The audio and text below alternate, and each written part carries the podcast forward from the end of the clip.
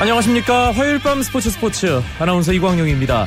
드디어 내일부터 가을 야구 2015 프로야구 포스트 시즌이 시작됩니다. 한국 프로야구 사상 처음으로 펼쳐지는 넥센 대 SK의 와일드카드 결정전으로 그 출발을 알리는데요. 두 팀은 오늘 미디어 데이를 통해 넥센은 밴헤켄, SK는 김광현을 선발 투수로 각각 예고하고 총력전을 펼치겠다는 각오를 밝혔습니다.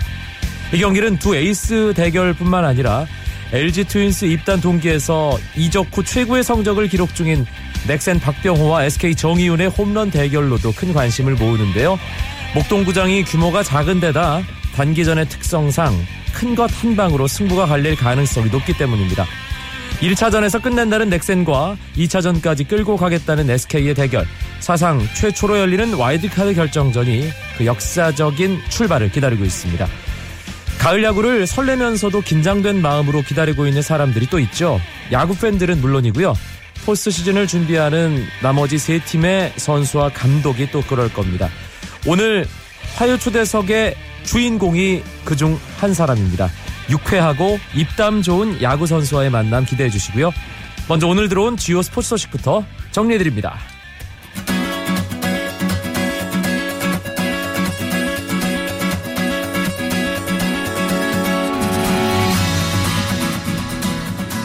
(2015) KBO 리그 팀별로 (144경기씩) 이예년보다 정말 많은 경기를 소화하면서 열심히 달려왔습니다. 오늘 정규 시즌의 마지막 한 경기가 광주에서 치러지고 있습니다. LG 트윈스와 기아 타이거즈의 경기인데요. 8회 말 진행 중입니다. 원정팀인 LG가 3대 2로 기아에게 앞서 있습니다.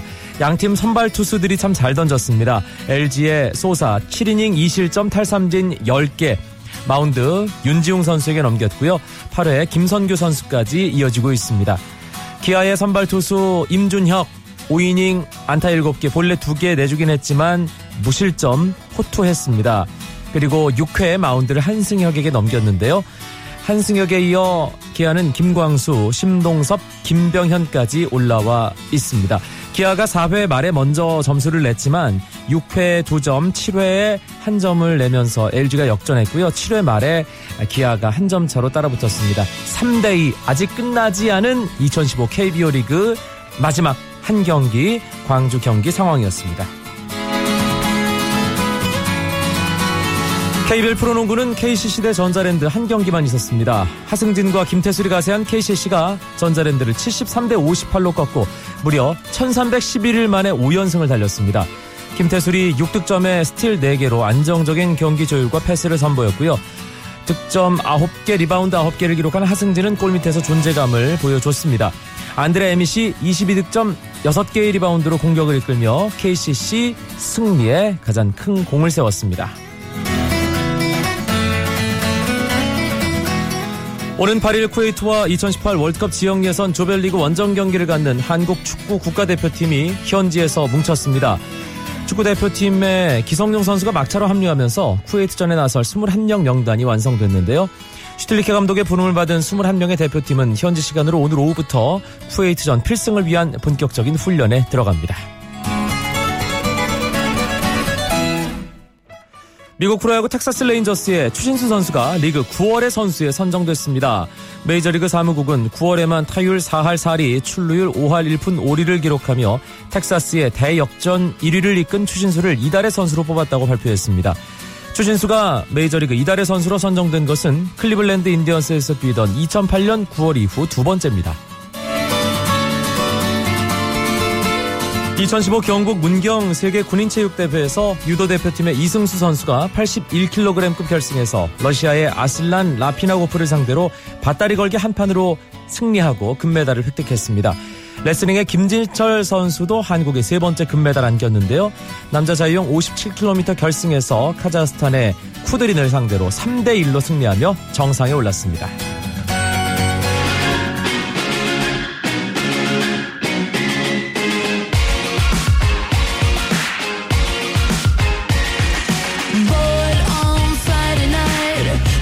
야구계의 인생은 이 사람처럼이라는 말이 있습니다.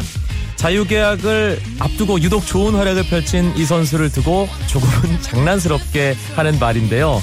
그런데 올해는 인생은 이 선수처럼이 아닌 야구는 이 선수처럼이라는 말로 바꿔야 할 것 같습니다. 나이는 숫자에 불과하다는 걸 증명하듯 부록의 나이에 오히려 커리어 최고의 시즌을 보내고 있고요. 그래서 이 선수의 올해 가을 야구가 더 기대됩니다. 누군지 눈치채셨죠? 공룡 대장 NC 다이노스의 이호준 선수입니다. 안녕하세요. 네, 안녕하세요. 야구는 이호준처럼 괜찮은가요? 네. 아유, 뭐 저는 기분 좋습니다. 뭐 자꾸 변해가서 좋은 쪽으로. 예. 아니 올해는 이 말이 딱 맞는 것 같습니다. 이거 어떻게 나이가 들면 들수록 잘 치나요, 이호준 선수는? 아, 뭐 젊은 친구들하고 같이 하다 보니까 제가 기를 많이 뺐나 봐요. 젊은 친구들의 기를 많이 받아서 예, 아마도 저 조금 헤쳐나지 않나 그렇게 생각합니다. 데뷔 후 이제 가장 많은 경기를 치러야만 하는 144경기의 첫 시즌이었습니다. 어떻습니까? 해보니까. 제가 야구하면서 제일 길었던 시즌인 것 같아요. 뭐 그래도 생각보다 좀 아쉬움도 남고 되게 뭐 빨리 지나간 그런 느낌도 들고 한편으로는 또 정말 긴 여정이었다 이런 생각도 들고 뭐 되게 왔다 갔다 하는 것 같아요. 이번 시즌 성적을 정리해 보겠습니다. 타율이 2할 9푼 4리, 아, 3할에 6리가 모자랐는데 홈런 24개였고요. 110타점. 특히 이 초반엔 정말 대단했습니다. 5월 이 25경기에서 3할 오픈 홀이 9개의 홈런에 34타점. 뭐 월간 그 타격과 관련해서 거의 휩쓸다시피 했습니다. 그 5월 지금도 생생하게 기억나겠죠? 이호준 선수. 예. 저도 뭐 제가 해놓고 좀 놀랐으니까. 예. 사실 그때 타점 페이스면 아 이호준 선수가 150 타점을 하겠구나. 저는 그런 생각까지 들었었거든요. 저는 안 그럴 줄 알았어요. 왜 그랬을까요? 이게 또 타점이라는 게 또 나올 때 나오고 또 이렇게 이런 좀 패턴이 좀 있는데 그때 당시에 좀 태임지 선수라든가 나성부 선수가 조금 그 주춤했을 때예요. 그래서 음. 아마도 조금 지나면은 분명히 이두 선수가 살아나면은 앞에 주자가 한 명도 없을 수도 있겠구나라는 생각을 좀 했습니다. 그래도 예 봄에서 초여름까지 벌어놓은 것 때문에 네. 시즌 전체 성적이 참 좋았다는 생각이 드는데요. 가장 시즌 중에 힘들었을 때 개인적으로 언제였을까요? 음, 괜히 저 혼자 조금 생각 안 해도 될 부분을 생각해서 그때 299 홈런을 치고 나서 그 하나를 빨리 넘기고 싶어서 이게 제가 야구를 그렇게 20년 넘게 해도 그런 그 멘탈이 되게 그런 쪽이 되게 좀 안 되는 것 같아요. 아무리 네. 봐도 네 어차피 할 건데 어, 그러니까 너무 조바, 예, 조바가 조바심을 내면서 되게 좀 많이 떨어졌던 것 같아요. 타이가라던가 팀 성적도 조금 이게 진짜 1, 2년 한 것도 아닌데 야구를 네 예. 이게 참 힘든 것 같아요. 욕심이라는 게 아. 네, 정말 나이가 먹어도 안 되는 게 그런 것 같습니다. 그래도 그 300번째 홈런 방망이에 딱 걸렸을 때 그 기분은 또 잊지 못하겠죠. 그죠. 사실 근데 안 넘어갈 것 같은 생각도 조금 들어가지고 네. 되게 열심히 뛰었어요. 근데 어, 딱 넘어가는 거 하긴 하고 나서 그냥 웃음이 나오더라고요. 네. 그렇게 부담을 털어내는. 예. 네. 아, 참, 소리 없이 강한 선수라는 평가를 계속 받고 있었습니다. 그런데 올해만큼은 조금 이제 소리도 내는 좀 시끄럽게 야구를 잘하는 이호준의 모습, 이게 나이 마흔에 확실하게 보여줬는데 꾸준하게 잘 칠 수 있는 뭐 비결 많이 질문을 받겠지만 네. 뻔한 대답 말고 좀, 예, 인상적인 대답 하나 해줄 수 있을까요? 뭐, 뻔한 질문은, 뭐, 아니, 뻔한 답은 뭐 항상 노력하고 뭔가를 열심히 하고 뭐 그런 말이겠지만, 뭐 그것도 사실 포함되고요. 네. 또, 역시 또 저는 개인적으로 저희 애들이 크면서, 음. 네, 좀 학교에서나든가 이런 친구들 사이에서 혹시 아파로 인해서 애들이 어 조금 뭐 좀, 좀 일을 당할까 이런 생각에 애들한테 정말 부끄럽지 않는 그런 아빠 야구 선수가 되자는 거를 되게 갖고 있었어요. 그래서 아. 오히려 애들이 커가면서 제가 그런 게 더 자극제가 됐던 것 같아요. 조금 게을리 하려고 해도 아 이러면 안 되지라는 그런 생각을 더 가졌던 것 같아요. 아빠는 이호준처럼이군요. 제가 애가 예. 또 셋이다 보니까네. 네. 아 그런데 뭐 이호준 선수 뭐 개인적으로 친구고 저랑 또래라서 네. 예. 그 지금 몸이 한 해 한 해 달라지는 거를 저도 뭐 운동 선수는 아니지만 간접적으로 느끼는데 솔직히 안 힘든가요? 이거 어떻게 해나가는지 참 신기합니다. 저는.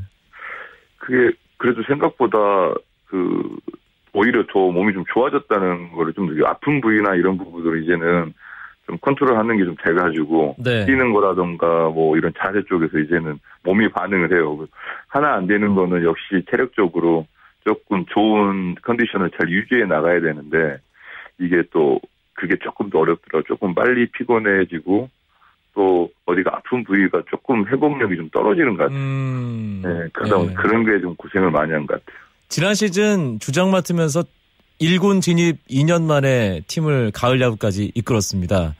어, 올해 앞두고 어, 좀 시즌 전망이 안 좋기 때문에 주장을 후배에게 물려준 게 아니냐 이런 의혹도 좀 있었는데.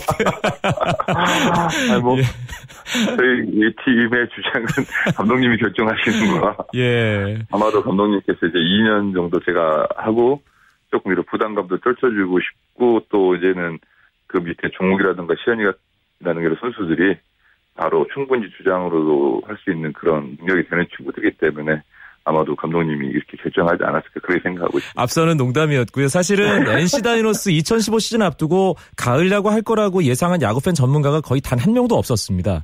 이호준 선수도 알고 계시죠? 네, 알고 있습니다. 예. 그런데 지금 끝나놓고 보니까 정규 시즌 2위예요. 그것도 한국 시리즈 직행까지 할 수 있었던 뭐 그런 상황으로 치고 올라가는 어떻게 이런 시즌이 가능했을까요? 역시 또 오히려 그런 이런 평가에 대한 그런 거에 아마 선수들이 조금 자극도 가졌을 거예요. 그리고 저희 원종현 선수가 캠프 중간에 이렇게 아프고 이렇게 또 팀을 이탈하게 돼서 네.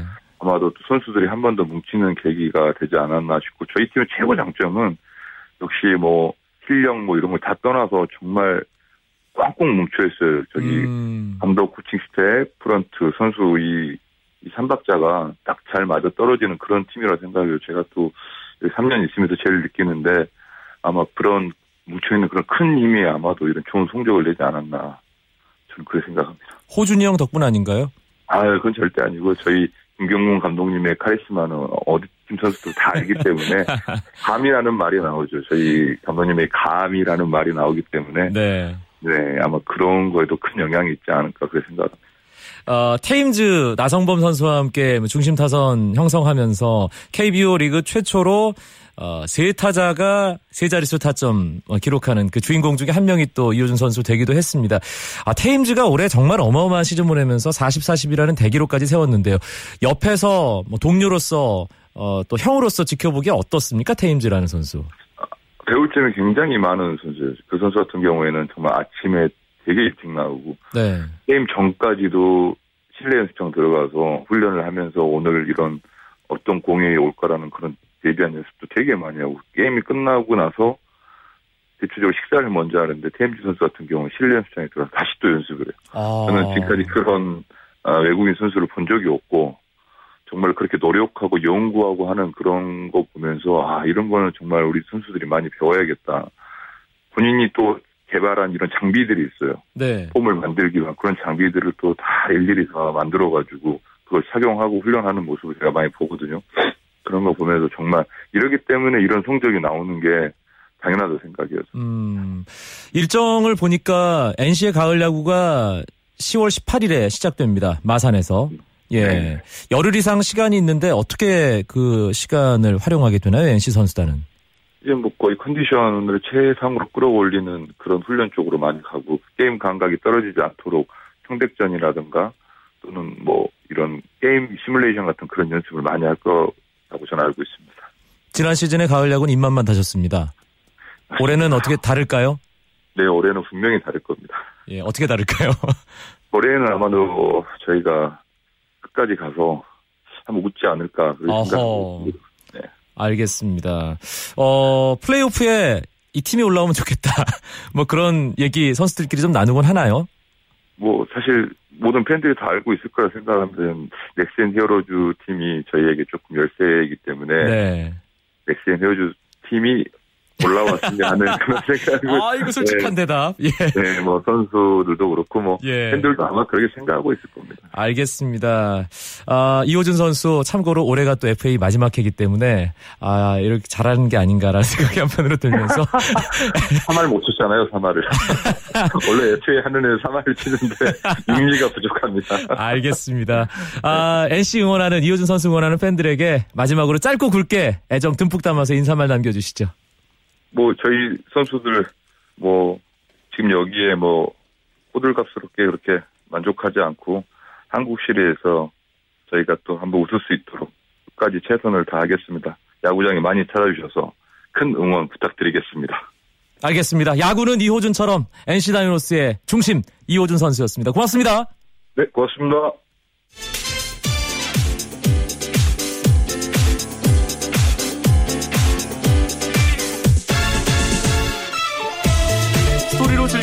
스포츠 추억과 감동도 덤으로 드립니다. 스포츠 살롱 시간 김은식 작가와 함께하겠습니다. 어서 오세요. 예, 안녕하세요. 가을 야구 이제 내일부터 시작됩니다. 시기가 시기인 만큼 가을 야구 얘기하기 딱 좋은 때인 것 같습니다. 그렇죠. 뭐 정규 시즌이 뭐 어떻게든 마무리가 이제 되고 이제 되긴 됐는데 굉장히 치열했죠. 뭐 예년에 어느 해보다도 치열했던 것 같습니다. 뭐 결국 모든 팀들이 거의 144경기를 다 치르고 나서야 이제 순위표를 받아들게 됐으니까 어 그래서 오히려 또 오히려가 아니죠. 그래서 가을 야구에 대한 기대 어, 또 얼마나 더 치열할까 뭐 이런 기대들이 또 모이고 있는 것 같습니다. 마지막 자리 결정되는 것 정말 마지막 경기까지 가야 알 수 있는 상황이었는데 자리가 올해 특히 더 중요했어요. 그렇죠.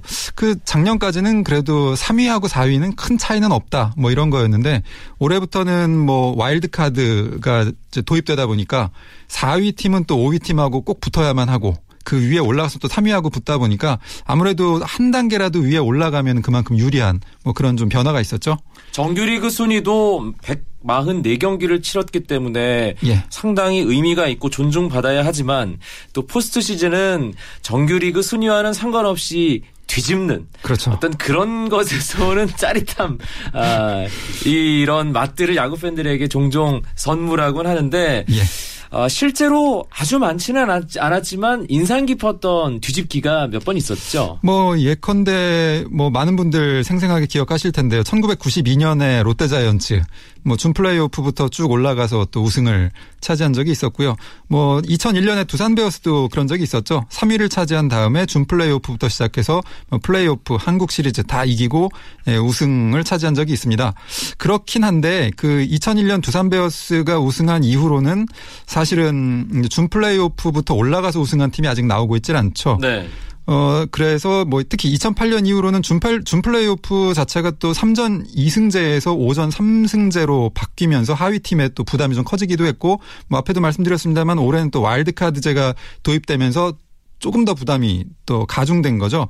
그래서 사실 뭐 한번 세보니까 올해 만약에 5위 팀이 음 우승을 하려면 어떻게 해야 될까 세보니까 뭐 와일드카드전, 준플레이오프, 플레이오프까지 어 최소 7경기에서 많으면 12경기까지 치러야만 한국 시리즈에 올라갈 수가 있고 어. 거기서 또 이제 한 1, 2주 이상 푹 휴식을 취했던 음 이제 최강 팀하고 만나 가지고 또 이겨야 우승을 하니까 이건 사실 좀 어, 그냥 확률적으로만 보면 거의 불가능에 가까운 일이라고도 할 수 있는, 물론 불가능은 아니지만, 예, 그런 상황이 된 것 같습니다. 가까이는 두산 베어스가 2013년에 준 플레이오프, 플레이오프 거치고 삼성을 거의 잡을 뻔 했는데, 그렇죠. 예. 예. 아, 마지막에 삼성에게 아, 우승을 내줬던 그런 일, 기억도 있고. 3승 1패까지 갔다가 또 한 한 걸음 앞에서 결국 실패한 적이 있었죠. 그렇습니다.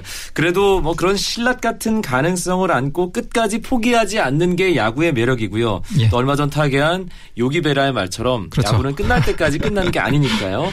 아, 또 이 가을 야구에서는 가을의 사나이, 예. 아, 소위 미치는 선수들도 많이 있죠. 어, 이게 또, 또 단기 시즌이고 한 경기 한 경기 비중이 그만큼 크다 보니까 이 뭐 사실 시즌을 전체를 치르다 보면 한 명의 선수가 차지하는 비중이 뭐 한계가 있을 수 있는데 이 단기 시즌에서는 한 선수가 거의 혼자 끌고 가다시피 하는 그런 선수가 또 한 명씩 나오게 되죠. 거기다가 좀 인상적인 게 사실 야구에서는 공수 균형을 이룬 선수들이 라인업 을 이제 차지할 수 있게 되는데 그 그럼에도 불구하고 공격력이 굉장히 약함에도 불구하고 선발 라인업에 들어갈 수 있는 포지션이 주로 포수. 그렇죠. 그다음에 이제 혹시 유격수 정도일 음. 것 같아요. 그런 점에서 포수들을 보면은 공격력에서 큰 기대할 수 없었는데도 불구하고 수비의 의미 때문에 라인업에 넣었는데 이 선수들이 공격력에서도 아주 폭발을 하면서 아주 뜻밖의 정말 미친 사나이가 되는 그런 경우들이 몇 번 나왔었습니다. 1995년에 음, 플레이오프 1차전이었죠. 정규 시즌에 홈런을 한 개도 못 때렸었던 강성우 포수가 뭐그 그 해에 이제 이상훈 선수 상대로 3점 홈런을 때리는 걸 포함해가지고 5타점을 쓸어 담았죠. 네, 그래서 3위 롯데가 2위 LG를 잡고 그렇죠. 한국 시리즈에 진출했던 게 아직도 기억이 나는데요. 예. 그때 이 강성우 선수가 거의 이제 승기를 잡는데 거의 혼자 힘으로 이걸 끌어냈다. 뭐 이런 평가들이 있었고요. 어, 조금 더 가까운 사례를 본다면 2010년도에 두산 베어스 그 당시 두산 베어스의 용덕한 포수였죠. 정규 시즌에 안타를 딱 6개밖에 못 쳤었거든요. 근데 그 해에 준 플레이오프에서 음, 뭐 4차전, 5차전 결승타 친 걸 포함해 가지고 6안타를 쳤죠. 6안타 4타점. 그러니까 정규 시즌에 쳤던 안타 수하고 이 준플레이오프에서 쳤던 안타 수가 같은. 그래서 이제 MVP로 뽑힌 적이 있었고요. 또 바로 작년에도 마찬가지였죠. 2014년에 음, 시즌 중에 2할 1푼대였던 LG 트윈스 최경철 포수가 어, 준 플레이오프에서 15타수 8안타 1홈런 3타점 굉장히 화려한 성적으로 또 준 플레이오프 MVP에 뽑힌 적이 있었습니다. 아무래도 이 수비형 포수라고 불리는 선수들인데요. 이 포수들이 정규 시즌에는 또 좀 체력 안배도 해야 되고 또 수비에 좀 더 집중해야 되고 뭐 자기 개인 성적보다는 팀에 집중해야 한다면은 단기 시즌에서는 뭐 더 이상 뭐 아낄 체력 뭐 이럴 필요도 없고 다 쏟아낸다 이런 생각으로 집중을 하다 보니까 좀 그런 이변의 주인공이 되는 경우들이 좀 많지 않나 하고 한번 생각을 해봤습니다. 역시 김은식 작가와 얘기를 나누니까 숨어있는 이야기들이 마구마구 솟아 올라옵니다. 보통 아, 가을에 미치는 선수하면 예전 혜태 가을같이 김정수 그렇죠. 선수랄지 최동원 선수의 전설적인 한국 시리즈 4승이랄지 또 아, 결정적인 장면들을 만들었던 어떤 그런 것들. 예. 근데 이제 평소에도 어, 늘. 잘하던 선수가 가을에도 또 잘하는 경우에는 뭐 특히 미쳤다기보다는 원래 이제 뭐 잘하는 선수다 이런 건데 전혀 그럴 줄 몰랐는데 갑자기 튀어나올 경우에 더 이제 팬들을 팬들마저 미치게 하는 그런 플레이가 아닌가 싶습니다. 네. 그렇다면 명승부도 우리가 일반적으로 많이 얘기하는 그런 승부 말고 조금은 비켜나 있는 그런 것들을 끄집어내실 것 같거든요. 김윤식 작가님. 명승부는 어떻게 꼽아주시겠어요? 아, 뭐 그렇게 말씀하시니까 또 좀 이렇게 부담스러운데 그 아무래도 한국 시리즈 얘기는 또 좀 아껴두는 게 좋을 것 같고요. 네. 오늘은 준 플레이오프하고 플레이오프 얘기만 한번 해볼까 하는데요. 준 플레이오프가 처음 시작된 게 1989년이었거든요. 그때 준 플레이오프 처음 도입, 도입된 준 플레이오프에서 만난 팀이 이제 삼성 라이온즈하고 태평양 돌핀스였었는데요. 사실 삼성 라이온즈는 뭐 그때나 지금이나 전통의 강팀 아니겠습니까? 그렇죠. 뭐 언제나 포스트 시즌 가는 건 기본이고 뭐 늘 우승을 노리는 뭐 그런 팀이었고 태평양 돌핀스라면은 89년 당시까지는 한 번도 포스트 시즌에 진출을 못 해본 만년 꼴찌 팀이었죠. 산미와 청보의 후신이었으니까요. 그렇죠. 뭐 흔히 이제 야구 팬들 여러분들이 뭐 삼청대 뭐 이렇게 삼청대 삼청대 이렇게 줄여서 부르시기도 하는데요. 이 두 팀이 만났는데 어, 정말 이렇게 물러설 수 없는 강팀 삼성의 자존심과 창단 후 처음 진출한 포스트 시즌에서 이렇게 허무하게 물러날 수는 없다. 이런 태평양 돌핀스의 오기 이게 대충돌한 그런 경기가 그 해의 준 플레이오프 1차전이었는데요. 무려 14회까지 0대 0으로 어, 팽팽하게 영의 행진을 계속 했는데 특히 그때 태평양 돌핀스의 에이스 박정현 투수라고 있었죠.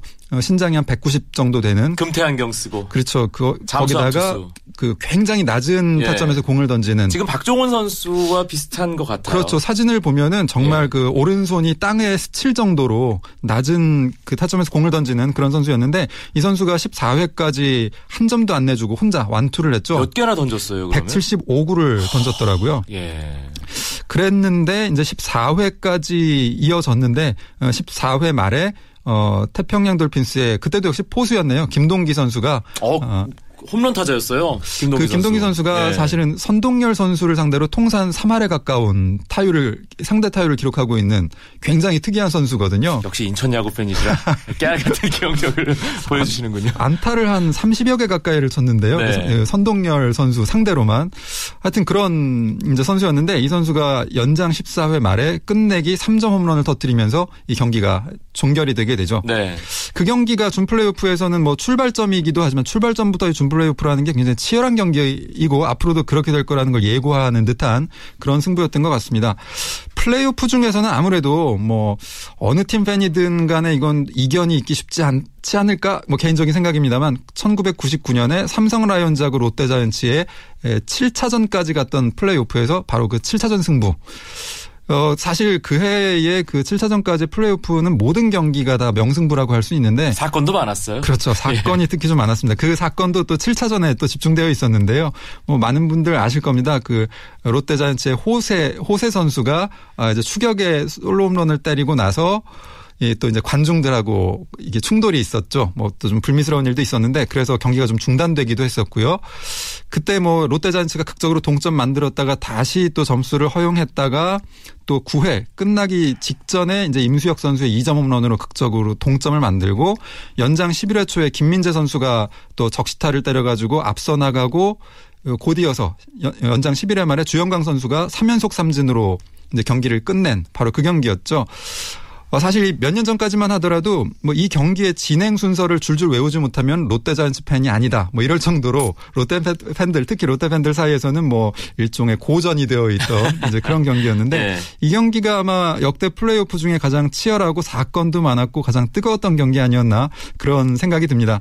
뭐 어쨌든 올해도 뭐 물론 쉽지는 않겠지만 이 그렇게 시작되고 그렇게 전개되어 왔던 이 뜨거운 역사인 준 플레이오프 그리고 플레이오프 어, 끝까지 하위 팀들 선수들도 포기하지 않고 도전하는 멋진 모습들 많이 좀 보여줬으면 좋겠습니다. 내일 와일드카드 시리즈부터 그렇죠. 가을 야구 또 한 번의 역사가 예. 시작됩니다. 예. 올해도 가을 야구 명승부를 기대하면서 김은식 작가와는 인사 나누겠습니다. 고맙습니다. 예, 감사합니다. 스포츠 살롱은 늘 음악으로 마무리하죠.